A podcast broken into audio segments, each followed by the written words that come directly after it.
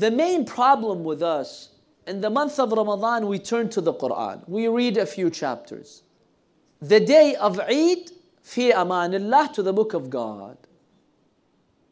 Tell me if I'm wrong. On the day of Eid, we say goodbye to the Holy Quran until the next Ramadan.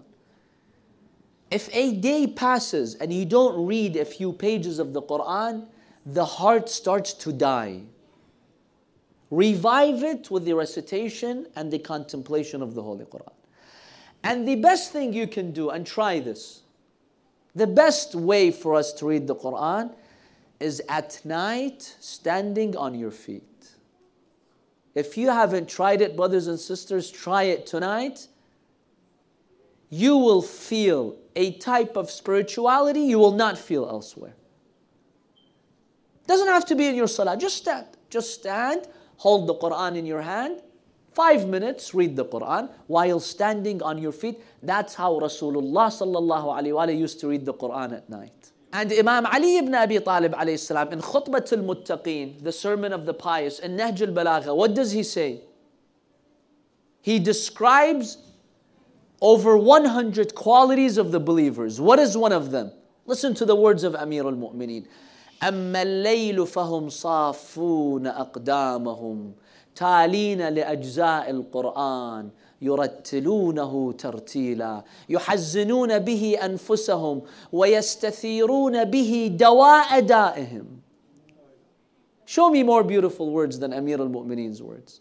He says, when the night sets in, they stand on their feet, reciting the Holy Quran.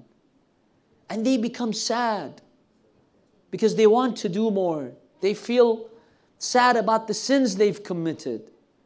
And then he says, then they take the medicine of the Quran and they apply it to the disease in their hearts.